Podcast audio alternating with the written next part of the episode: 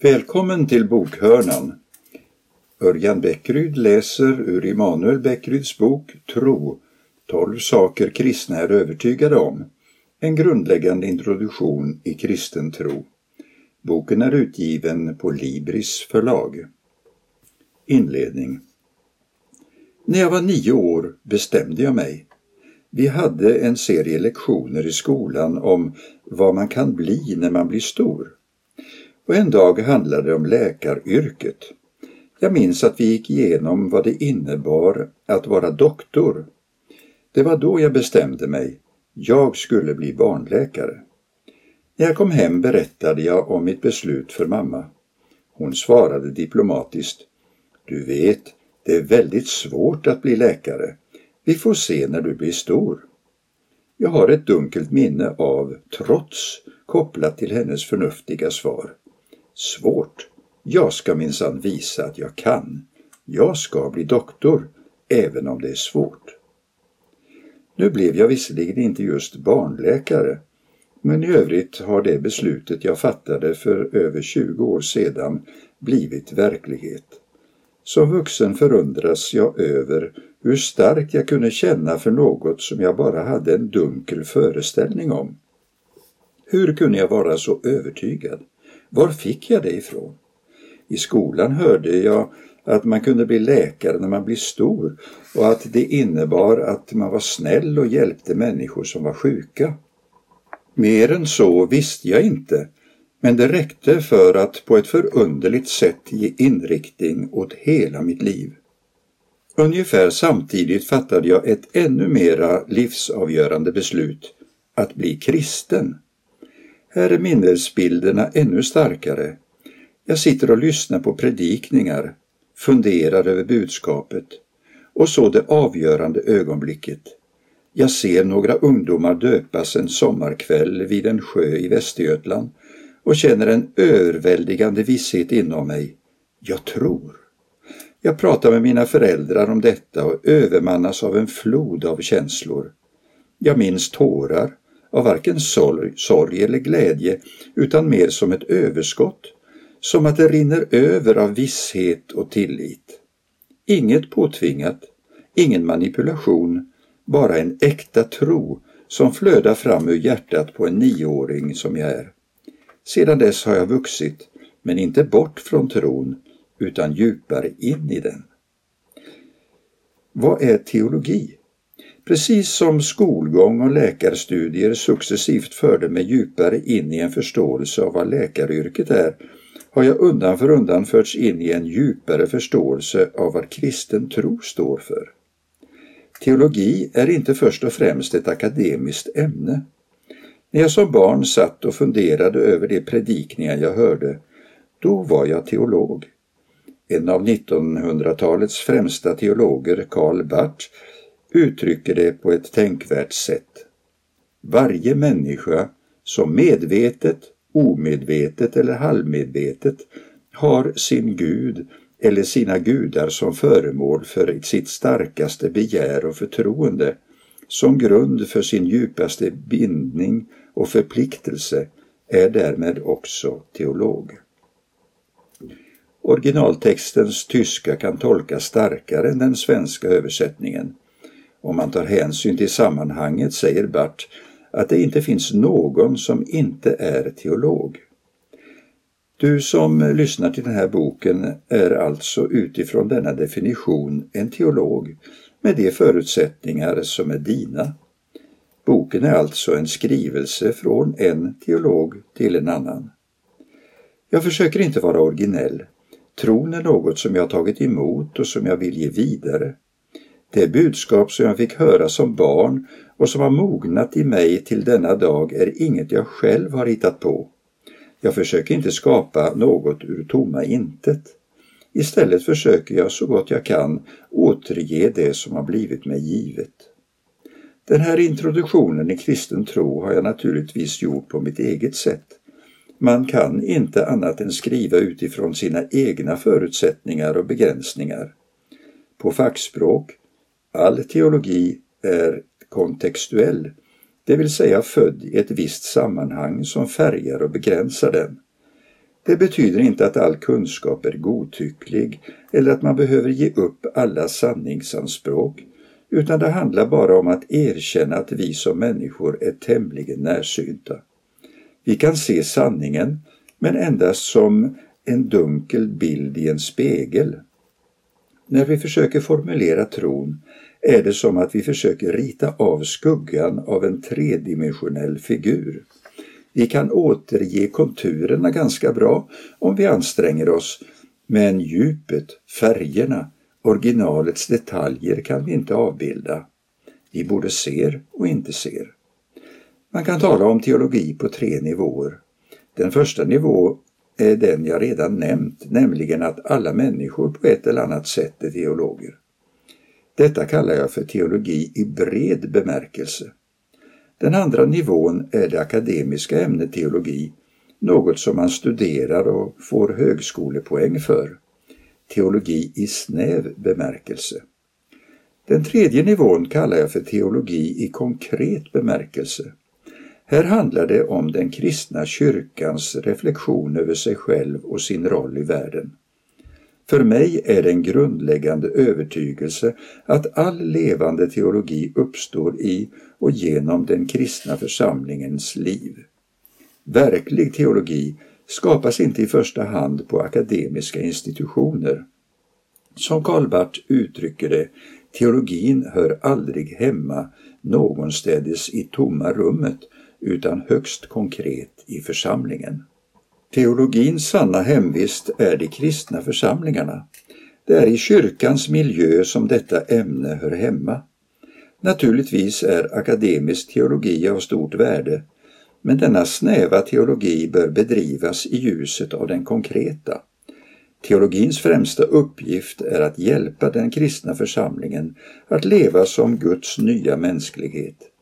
Det är ingen slump att de flesta betydande teologer genom historien också varit kyrkoledare. Sann teologi handlar om att sätta ord på den kristna tron i ett levande samspel med den kristna kyrkan. En teologi som blir så akademifierad att den mister kontakten med sina rötter, vissnar. Utan kyrkan är teologin död. Kristen tro har en viktig och nödvändig social dimension. Tron ska inte bara upplevas i hjärtats djup, den ska uttryckas i ord och därmed göras offentlig. Ty om du med din mun bekänner att Jesus är Herre och i ditt hjärta tror att Gud har uppväckt honom från de döda ska du bli räddad, skriver Paulus. Den kristna tron betonar det sagda, inte för att det be den betonar teorier utan för att ord är verkliga händelser som är en ofrånkomlig del av vår mänsklighet. Därför ska tron inte stanna på tankeplanet, den ska bekännas offentligt. Att bekänna sin tro är att bekänna med sin kropp, i detta fall med stämband, tunga och läppar. Låt oss därför inte, som så ofta görs, dra en skarp gräns mellan ord och handlingar Istället kan vi säga att ord är en speciell sorts handlingar, handlingar utförda av våra talorgan. Den kristna tron är så praktisk att den även påverkar talet. Frågan blir då, vad är kyrkans budskap? Vad säger den kristna tron? Vad är den kristna kyrkans credo? Det är detta boken handlar om. I vår tid har tron psykologiserats och privatiserats. Den anses vara något inre, något subjektivt, något man känner i hjärtats djup. Att tron har en social dimension tenderar vi att glömma bort. Istället betonar vi att tron är något som pågår inne i människan. Religiös tro har därmed individualiserats och skiljs från kollektiva yttringar. Trons sökarljus är inställd på vårt inre. Det är där vi söker bekräftelse på om vi tror eller inte. Om vi inte längre känner så mycket anser vi oss ha förlorat tron. Denna överdrivna introspektion och fokusering på det egna själslivet är vi så vana vid att vi knappast lägger märke till den. Kan det vara på något annat sätt? frågar vi oss. Utifrån ett kristet perspektiv är den viktigaste frågan inte känner jag tro, utan är jag en efterföljare till Jesus Kristus? Naturligtvis måste det finnas en egen övertygelse och tillit. Någon annan kan inte tro åt mig. Men att vara kristen är inte i första hand att hysa vissa religiösa känslor eller ens att ha vissa tankar om Gud. Att vara kristen är att följa Kristus. Tron innehåller känslor och tankar, men tron är inte detsamma som känslor eller tankar. Kristen tro är ett liv i Kristi efterföljd. Om de första kristna sa man att de tillhörde vägen.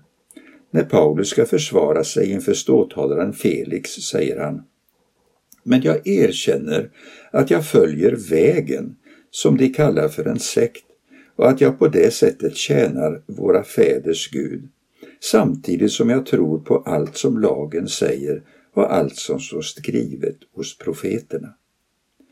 Paulus betonar att han tror på det vi kallar Gamla testamentet, men först nämner han att han följer vägen. Kristen tro är inte en religiös lära eller en religiös känsla. Kristen tro är ett sätt att leva och den väg det handlar om är ett liv i Jesu Kristi fotspår.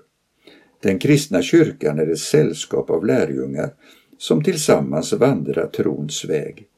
Vi är vägens folk, för vi följer den som sa Jag är vägen, sanningen och livet. Ingen kommer till Fadern utom genom mig. Mitt i sin svaghet och brist utmanar den kristna gemenskapen till ett nytt liv. Ett liv i Kristi efterföljd. Trots våra brister är ändå kyrkan bärare av lärjungaskapets kallelse. Jesus Kristus kallar var och en av oss att bli en del av vägens folk.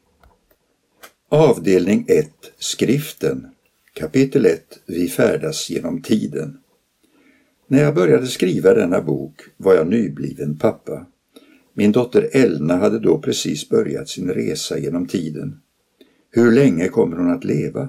Kommer hon att nå den aktningsvärda åldern av 91 år som sin gammelfarmor Maja? Eller kommer hennes liv att kantas av hälsoproblem som slutar i en alltför tidig död? Vad kommer att möta henne på färden? Jag vet inte. Det enda jag vet är att hon är på väg, att hennes resa genom livet har inletts. Färden börjar när vi föds och pågår tills vi tar vårt sista andetag. Däremellan går sekunder, minuter, timmar och år. Livet är en resa genom tiden. Sista gången jag såg min farmor Maja fick jag knappast kontakt med henne. Hon hade tacklat av på några veckor och hade slutat äta och dricka. Hon låg för döden och därför körde jag de få milen mellan Linköping och Vadstena för att ta farväl av henne. Min fru Rebecka och Elna följde med. När vi kommer in i farmors rum ser vi att hon ligger nedbäddad i sängen till synes sovande. Under vårt besök öppnar hon ögonen endast under några sekunder. Hon andas tungt men verkar inte lida. Hon svarar på tilltal men det går inte att föra något riktigt samtal med henne. Mitt intryck är ändå att hon förstår vad jag säger. Jag sitter vid hennes sida och hon kramar min hand hårt. Ovanför sängen hänger ett citat från den märkliga bibelbok som kallas Klagovisorna. Citatet lyder Herrens nåd är varje morgon ny. Farmor är troende och det faller sig naturligt att anknyta till bibelversen som finns ovanför hennes huvud. Farmor, säger jag, Herrens nåd är ny varje morgon och du är på väg mot en ny morgondag där Herrens nåd för alltid kommer att lysa över dig. Tack och lov, mumlade hon. Tack och lov. Vi fortsätter läsningen i nästa program.